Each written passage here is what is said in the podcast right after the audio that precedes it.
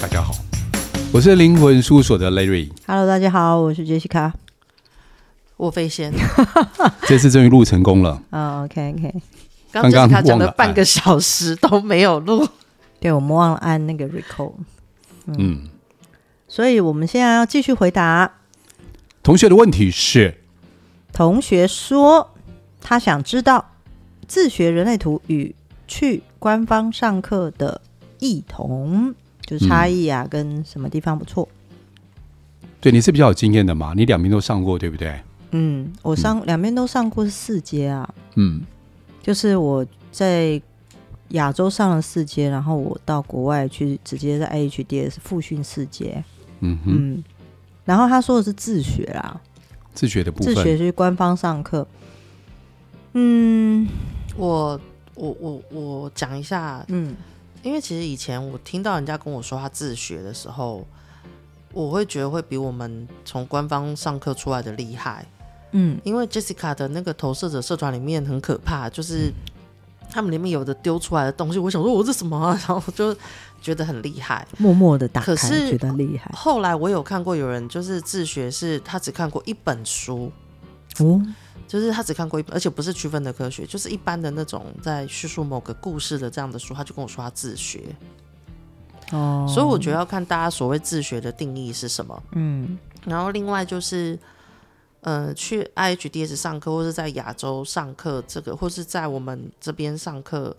我后来发现好像其实是每个老师教的东西的风格跟主题不太一样，嗯，不是国内外的差别。我有看过像 Jessica 这边是教的，其实会有很多是我没听过的。哦，对，我喜欢上工作坊，对，就是我们没有听过，所以后来 Jessica 都会以工作坊的形式不停的把这些讯息带给大家。因为我在国外其实上蛮多工作坊的、嗯、国外的老师的工作坊、嗯、我嗯，我之所以喜欢看上工作坊，原因是因为这些老师他会内化，会吸收一些比较大量的基础知识，然后他把它融合成应用，他来教你工作坊。然后他是小课，他可能是三个小时四个小时就结束，然后很灵活，然后很多学生的分享，我就很喜欢听这个。我那时候默默在心里想，学完人类图花那么多钱，那如果我以后未来，其实最主要人很单纯，就是想说改善我的生活嘛，让我觉得心里不要那么阿杂。然后为什么难道我就表现得不够好，然后什么哎，我听到人类图我发现哦，我马上就知道我可以用哦，我可以这样想。所以工作坊也是我很喜欢的部分。我记得刚开始我们在、嗯、我们在亚洲人类图学人类图的时候啊，嗯，我觉得有一个状况，那时候网络上面有很多人说他们自学的或者是别的派别，他们有他们的看法跟说法，我们有我们的看法跟说法。嗯，我觉得双方面都少了一件事情，包容性还有广度、嗯、我就认为说我们看的才是对的，他也认为他们看的才是对的，本来就是啊。嗯，我我才是对的啊。对，你不好好聊天。没有啊。后来慢慢我们接触越来越多的时候，发现只是从不同的角度在看同一件事情，嗯，说法不一样，因为毕竟每个人翻译的方式不一样，跟自己的经验有关，跟我自己对于这个词汇的认知有关。对。然后在翻译上，我就发现，哎，不同的人，包括自学的人，有不同的看法，更广度的看法。嗯，所以慢慢的，我们接纳度就慢慢变高了。嗯，所以我觉得就是可能在官方学习，无论哪边的官方，它是有系统有个脉络的，相对对于某一些人来说，他学起来比较容易。嗯嗯，因为他需要脉络，比如说这个老师逻辑中心跟我的逻辑的方式比较有办法契合，嗯，我学习起来就相对的比较快一点。嗯，这跟九大能量中心逻辑中心有关系。然后有些人在自学上面他自己就可以整理得很好，我有遇过真的自学天才啊，他解读起来的时候比官方所学的，无论是 I H D S 或是国内的官方解读更精彩而且更广。所以我觉得是因人而异啊，我个人的感觉。但 是, 但是我在想一件事啊，学人类图的学这个字到底是学知识呢，还是用在你的生活上？我觉得人类图有一个很棒的地方，就是他会跟你讲，无论你听到什么，你也不用相信我啊，你就去试试看。这句话变成知识了，对，没有人真的把它用在生活上。欸、我没有哎、欸。我的意思是说、嗯，有很多人把这句话变成知识，是说因为我们的教育关系，台湾人是学填鸭式教育、哦，我们习惯性就先先从知识面下手，嗯、我先背起来、嗯，我先记起来，我可以说出去，就像考试一样，嗯。我可以填空，然后等我说得出来的时候，慢慢的我才有可能有机会进入到我的生命当中、生活当中，是因为我经历了一些我无法处理的挫折。就像人我们接触宗教一样嘛，我为什么接触宗教？为什么接触身心灵？是因为我用知识层面处理不了，我才开始想要试试看，嗯，把这个用在我生活里面适不适用？然后用了以后，通过我的感受发现，哎。它不是只是知识，我觉得是一个过程的。因为我在学人类图过程中，我透过跟飞仙讨论啊，嗯、飞仙还有透过跟你讨论，就是你们运用在生活上面那个感受不同。比如说飞仙有时候他会常常跟我讲说，哎，我的觉得我的情绪权威跟我的运用的状态其实是应该是怎么样子，他会跟我讨论很多这个部分，所以我就会跟我们真的去学那个知识层面，这个会有时候会觉得好像不是这个角度，但看起来好像也是这个角度。 我, 我不知道我这样讲飞仙 你, 你有明白的意思？我才是对的。对，你是对的，我都错了。刚才说什么要讲什么？哎、欸，你的情绪黏哪里啊？黏头顶啊。好了，你黏喉咙是吧？我情绪是黏那个根部啊，跟我一样。嗯，可是你是四分人。嗯，所以你们要黏四次吗？我刚刚是在想说，对我而言、嗯、因为我自己本身是走喜欢听故事的这一块，嗯嗯，所以在学习人类图过程中，那些文字上的东西对我而言它勾不了我，嗯，它会变成就是一个知识，像念经一样。哦，可是如果今天能够把那些文字化为生活中的实际发生案例，嗯，或者是实际上的故事，甚至于我真正的感受感觉的时候、嗯、我会觉得那才是我收到的。关关以前常在跟我讲，每一个元素包括能量中心啦、嗯、类型啦，或是通道闸门这些，嗯，它每个关键字都是频率，嗯，所以如果今天频率对了，嗯，你就会知道那是对的，你就会被疗愈。关关这样跟我讲过、哦、然后以前我不太懂这是什么，然后直到后来我慢慢在写流日的过程中体会到这个。嗯，对，因为流日其实会发现爻辞真的很神奇，我们其实透过爻辞在写每天的流日嘛，嗯，会发现每天发生的事件都会跟相关闸门或者是每个爻的那个振动频率有关，然后发生的对应事件都相关，会觉得原来这是绑到生活中的实际故事。更何况像你们常在交易街啊、嗯、就是那个入门的那一街，我有时候来听你们上课的时候，我都会觉得学生分享的原来这个才是生活化的东西。嗯，所以我觉得在上课的过程中你可以听到的是这个，嗯，但你自学你永远都只看到像千诗般的文字，所以如果你是一个走比较不用像我这样听故事，你只要知道那是什么东西的，也许你在反复的读各方文件的过程中你是可以得到满足的。可是对我而言，我很需要上课，就是因为我想听故事，同学们的生活分享才是我真正学到的东西，它可以让我应用在譬如说跟我的家人互动、朋友互动或是同事互动，我才会知道这个模式是因为什么闸门、什么通道、什么能量中心、什么类型，然后我知道我怎么跟他们运用。所以你知道我在教人类图之后，我就会突然理解老师跟我说了，他说跟我们说的，他他在上课的时候跟我们讲，他说当你在听到别人在说话的时候，你可以打开这个人图，然后你就发现讲的都是频率，对，他讲的就是他的这张图上他会讲的方式。 对, 对然后我那时候不明白，然后我记得那时候还问老师说，那我要什么时候才才能够像这样，我就听像你一样听得懂这个？他说你摸索久了，你你听久了，你就会了。你们两个现在就是啊。对，后来我很喜欢听学生在分享，我会把他的图打开，嗯，然后我就会听他讲话，我就知道他现在在讲，他在展现的是他哪一个通道跟闸门的状态，嗯，他在展现哪个类型，他的类型，他他的通道在说话，他是这样表达，真的就这样。对，嗯，我我现在目前在生活中看到，这样会觉得很赞叹。嗯，等一下，我先看一下飞仙的图。你根本就没有我的图啊！啊，我看到佛月了，就就是这样子。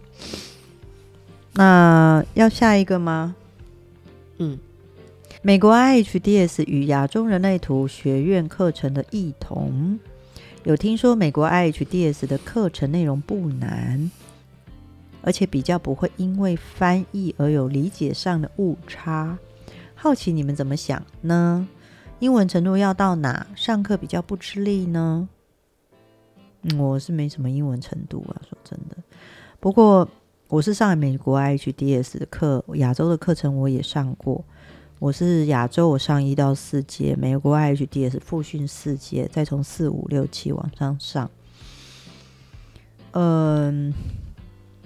我觉得是不一样的教课方式啦。每个老师教课方式不一样，嗯，并不是国内外的问题，可看你比较能够吸收哪个部分。嗯，呃，你可以，你如假如你去上课，你搞不清楚，说我还没上课，我还没缴钱之前，我搞不清楚那个老师我是不是能够吸收。首先，我会建议你去听他上，嗯，有任何的音档，嗯哼，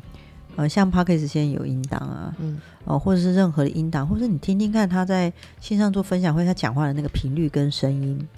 你喜不喜欢？嗯，多听几次。那如果你听完之后呢，呃 I H D S 的课程是这样子，它就是分十四到十五堂课，每一次大概就是一个半小时到两个小时，然后它会给你影片，然后也会给你 P P T， 也会给你上课资料，然后上课会讨论，然后这个影片就是假如你不小心睡着了，你还是可以从你的呃，就是资讯里面就把那个影片捞下来，你可以继续重复听，但没有办法面对面，对不对？呃，如果你睡着了就，老师其实是线上面对面上课啦。因为我之前看过我朋友给我看过他们的上课一到一二阶的那个影片，对，我其实觉得他的分享，学生分享的状态没有像我们面对面的这种这么热烈。对，一定的这么快速，然后他们有的根本就不在线上，就是他们只是在拿录影档这样而已。对啊，然后可是国外老师他们教的特色就是，我记得我听到的是好几个，就是国外好几个老师每个人教的内容不太一样。嗯，另外就是他们其实会开书单，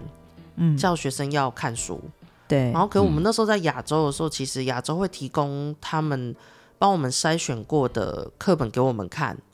嗯，对。就这样，然后所以其实我也不太知道我到底看了国外的哪一本书，但我知道就是我有看书。对对，就是国外老师会希望你，但你线上老师不会 cue 你啦，但如果你在，他有时候会问你你的想法为什么。然后其实在国外上课，我发现不是只有台湾的学生英文不好，他还有日本跟韩国，他们讲德国啊什么都有，对，他们讲的英文其实 老, 老师呆住也听不 懂, 听不懂然后重点是我们还要有一些期末报告的时候，他们讲的话其实老师也听不懂，就是会变成是这样，但他老师就说 Oh good perfect 然后就是他会很多的鼓励你去表达这件事，就算你英文不好。而且英文现在科技这么进步，已经不用担心了，嗯，对，这个其实不用担心，很多软体可以补足这个部分。但是他问了一个问题，他说各个层面的运用案例讨论与分享这个 程, 程度自学跟去上官方，我会觉得你来上课的案例跟讨论分享会远比刚才就像飞仙讲多很多，对，嗯，尤其是面对面，嗯，甚至你每一堂课上你来上的同学不一样，同学提出的问题不一样，也激发不一样的想法。嗯，对，嗯，所以教学相长是真的。对，有一些交流之间的火花会出来，嗯嗯，而可以可以越讨论越深。对对对，嗯，我觉得这是在呃现场上课最美的地方。嗯，那个能量的交流啊，是很不一样的，比自学。哦，嗯，另外一个他想知道最后一个问题是，请问就是对人类图的各种迷思，比如说我们自己曾经遇过的啦，学生的对人类图的各种迷思啦，整体环境对人类图的各种迷思，类似像这样。什么是迷思？贴标签吗？还是指什么迷思？他就说对人类图的各种迷思，自己曾经我知道学生客户整体环境，这可能要麻烦他另外再留言，我实在是不太知道他讲的是哪个思思、嗯、对，不知道哪个思思，所以再麻烦同学留言。呃，另外就是飞仙，他知道飞仙是显示生产者，嗯，然后他说他也是个显示生产者、嗯、但是他的人生角色是四六，有时候觉得自己很累，曾经好几次他都有不好的念头，但也真的没有勇气去做这些不好对自己不好的事情啊、嗯、他说他只能对空气生气，他想知道人类图与这是使命有什么关联。对不起，正是使命就是什么东西？只要卡掉吗？人生使命，他想知道人生使命是、okay. 有什么关联？人类图与这个使人这世的使命有什么关联？哦，这一世的使命。嗯， okay. 对啊，我觉得使命来问 Jessica 比较快吧。你要推给 Jessica 了。其实、欸、糟糕，其实我还真的有研究过、欸、比如说这个人的人类图一打开，不是有个天那个融合交叉吗？嗯，我们就说那是天命嘛。其实不是啊，跟这一世他要来学的东西、嗯、跟他这一世的使命，其实嗯，每个都一样吗？我觉得不一定吧。没有没有没有，不一样的、嗯、对啊，我觉得他的轮回交叉很像是他要展现他自己的一种方式。嗯，就很像他是兔子他就认真跳，他是老鹰就认真飞，他如果跑去游泳，他就这个这个轮回交叉就走歪了。就像你就认真做蜡烛但是但是跟这一世他的该做的事情该学习的东西这个部分不太相关。嗯，不太相关。 嗯, 嗯人类图的人生使命就我所知就我所知啦、嗯、可是如果我讲错再麻烦别的分析师什么的就私下骂一骂就好了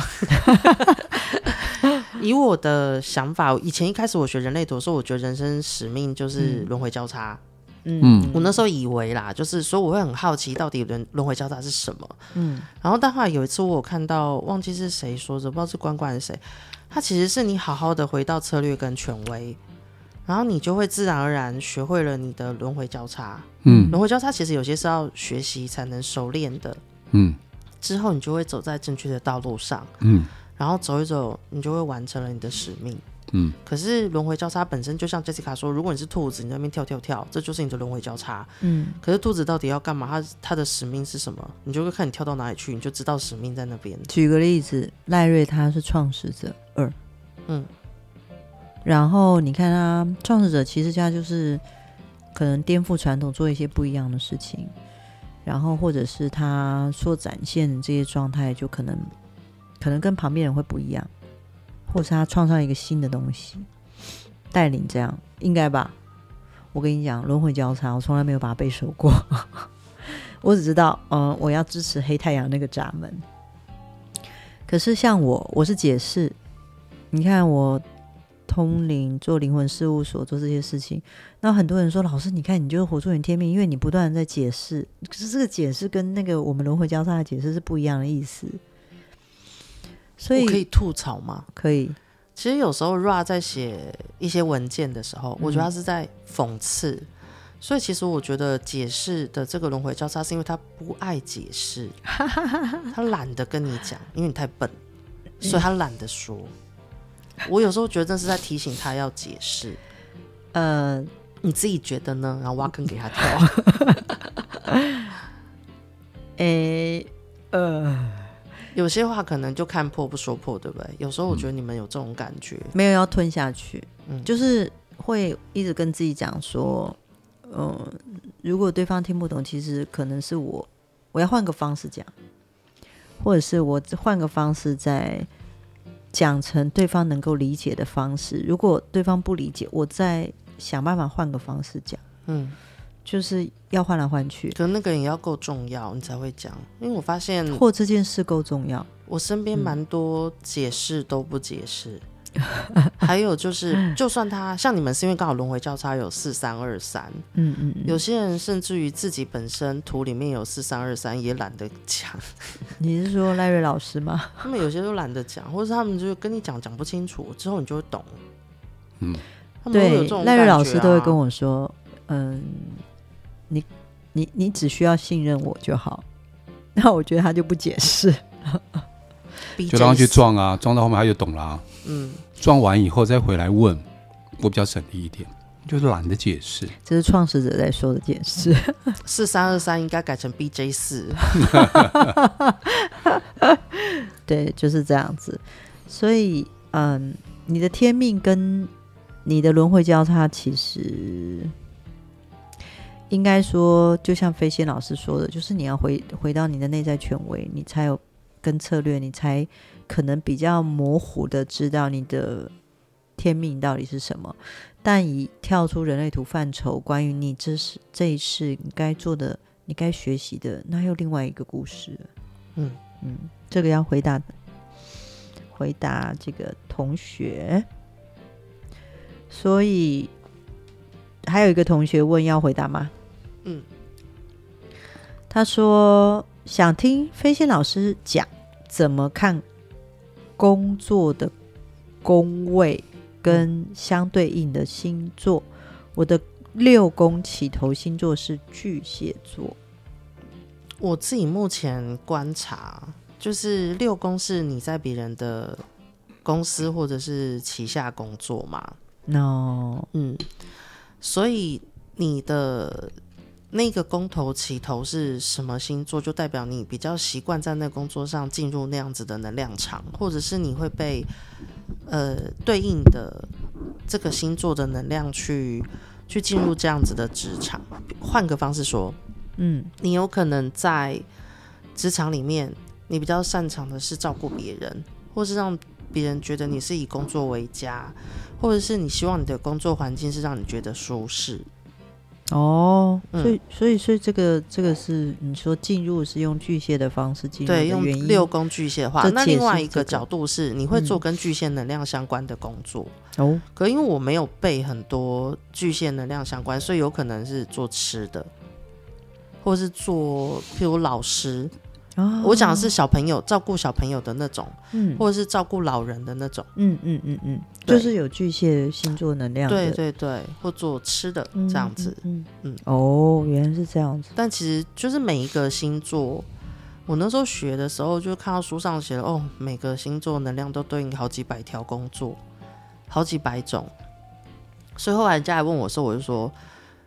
呃、不然你跟我讲你找到什么工作，我帮你看一下能量合不合，因为我实在是背不出来那一百多个。哇，原来是这样。嗯，所以其实讲到星座这个宫位，是它 这, 它这个六宫的宫位的起头的星座是巨蟹，是指说你说它的第六宫起头的星座嘛？嗯，然后就代表因为所以第九宫也会有起头的星座，十二宫都会有。哦，都会有起头。嗯，所以就是看它的度数。度数是行星啦、啊、哦，度数是行星。可是你讲那个宫位看度数已经是跟我算流年有关系了。哦，因为 我, 我通常都是听飞仙老师的流年这样子、嗯、我们 D I Y 工作坊会教啊。哦，对对，会教你算流年，所以我们现在可以置入信息笑一下 D I Y 工作坊，反正大家都听到这边。麻烦二零二四年三月二号，三月二号吗？跟三号。哎哎哎，有飞仙老师的人类图占星解读 D I Y 的工作坊，这是个大课，面对面上课，所以如果有兴趣的同学可以来听。然后你也不用担心你的占星很弱，然后飞仙老师感觉上就是、嗯、只要你知道十二星座就可以学了。嗯，但人类图我还是觉得它至少一阶吧。对，要一阶，最好一阶，就是你至少九大能量中心那些东西是知道的，是清楚的。对，然后类型那些是知道的。对，所以就是如果你有兴趣欢迎你来上课这样。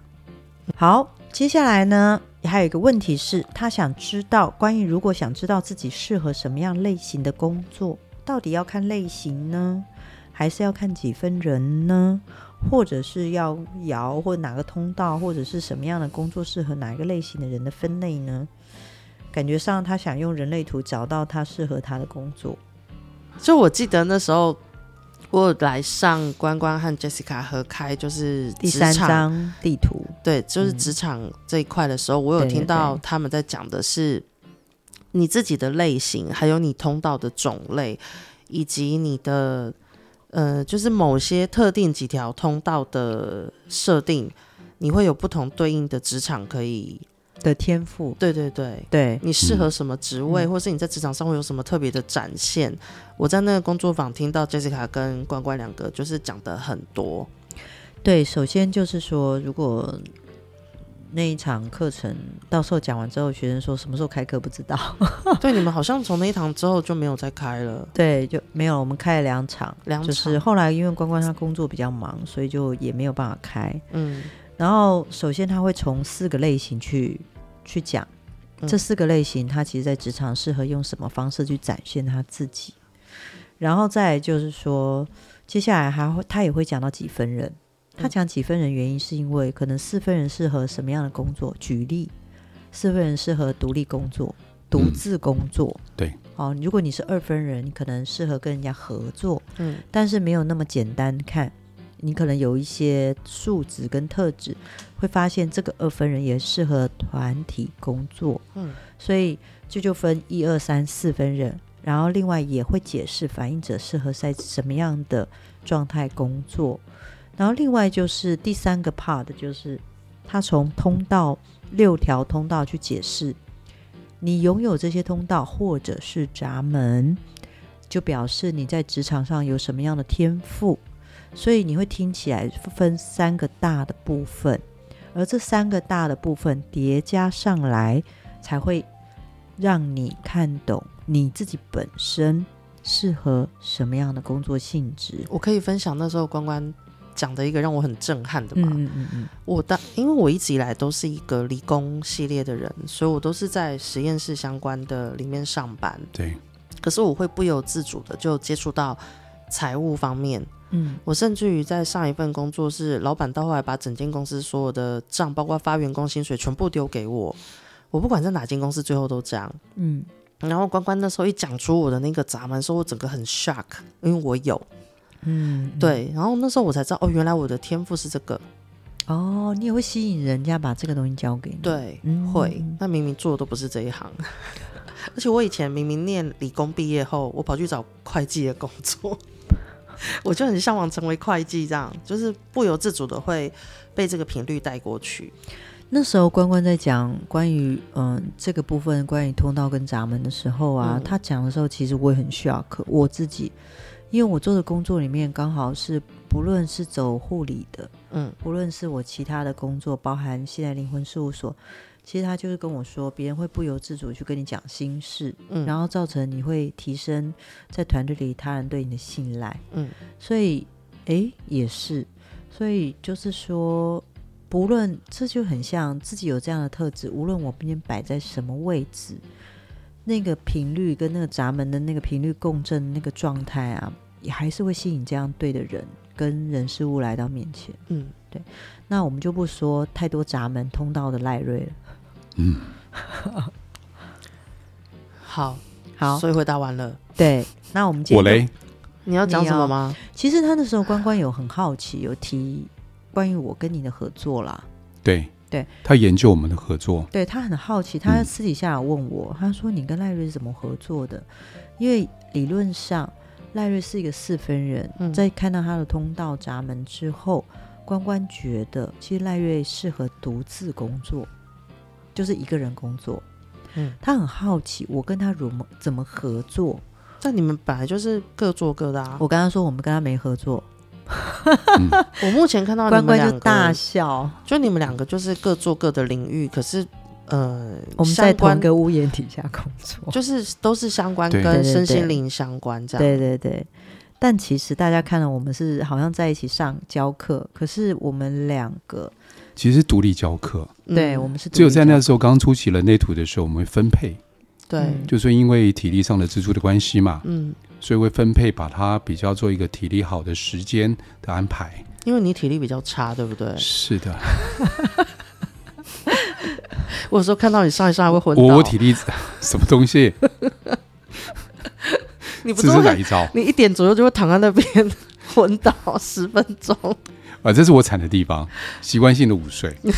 对, 对，然后晚上就睡不着觉。啊对啊，电池太多颗的关系。刚开始我们两个会分配谁教哪一个部分，嗯，但其实只要一个人上场，另外一个就不会上场，嗯，除非除非呃，我上场我有问，主动跟 Larry 讲，你有没有什么要补充的？嗯，他可能听一听，他觉得嗯没有。你知道吗？那个时候他在教练时段的时候，当教练的时候啊，他一上场，我在旁边整个放空，然后放空以后呢？他突然转头问我说 Larry 那你的想法呢？我说哈什么哈什么他他就跟我说现在讲哪里、啊、其实那种状态就是他在做的时候我就完全就隔离开来了、嗯、对, 对对，我就活在我自己世界里面了、嗯、我是没办法说在那个状况之下我要 focus 在他身上，然后我要去 share 一半，嗯，而且我，所以我的状态就是完全就是我只能自己、嗯、对、啊、单独只能自己、嗯、对，所以如果在场上他提问或发问对学生的时候，我那时候很奇怪，我就会自动静默，嗯，对，然后把场整个场域让给他、嗯、然后当我说话的时候他也会静默，嗯，但是比较不一样的地方是当我说完话之后他可能会哎听一听我刚刚讲，他会做一些秀，嗯，换一个方式讲，他又会再补充一下。可是为什么在 Podcast 的录的时候他会不停吐你槽呢？一点都不像你刚讲的那么 peace 的合作啊。 是, 是你吐我槽还是我吐他槽？大部分都是你吐他槽，我都很尊重他的。好厉害的挑拨离间、啊、你们不是早就貌合神离了吗？我们是塑料合伙人。、呃、所以嗯、呃再来就是灵魂事务所的任何的合作这个部分，对外其实都是 Larry 去谈，嗯，对，就是他可以独自行动，那那这是蛮特别的地方。他可能谈一谈完之后他就回来跟我讲。其实我看到都自己大小便啊。我是一个乖巧的狗狗。我自己回来的。他在自己包尿片。就是对，就是其实 Larry 真的蛮独立的。他是一个对自走炮，很厉害。哎、欸，你知道吗？就是我后来不是去找了一些四分人的资料吗？嗯，我必须承认四分人真的很难搞。我跟你讲，我们找到非常多四分人资料，然后统合完之后，我们发现四分人真的非常难搞。然后当他自己找到这些资料的时候，他突然默默的有一天回头告诉我说：“我跟你讲，我最近找到四分人资料，然后把那四分人资料丢给我看。我看完之后，我的眼泪都快要流下来了。”因为是一个我在合作长期的四分人，然后找了四分人资料来告诉我说他发现四分人真的很难搞。我跟他说你现在要感谢我可以跟你合作到这么多年、啊、你们想知道四分人多难搞吗？那个资料在赖瑞有完没完的脸书粉丝团里面，对，你们去看一下，真的蛮难搞的。对，三分人跟四分人完全真的不一样，运作方式完全不一样。而且我觉得他那个讲得非常对，对，嗯，真的就是赖瑞平常的状态。对，嗯嗯，我终于更了解自己了。我也知道为什么我可以自己大小便，自己包尿布了。谢谢各位。自己扫沙堆。好好，今天那我们今天回到到这里了。好，谢谢大家，我们下次见，拜拜，拜拜。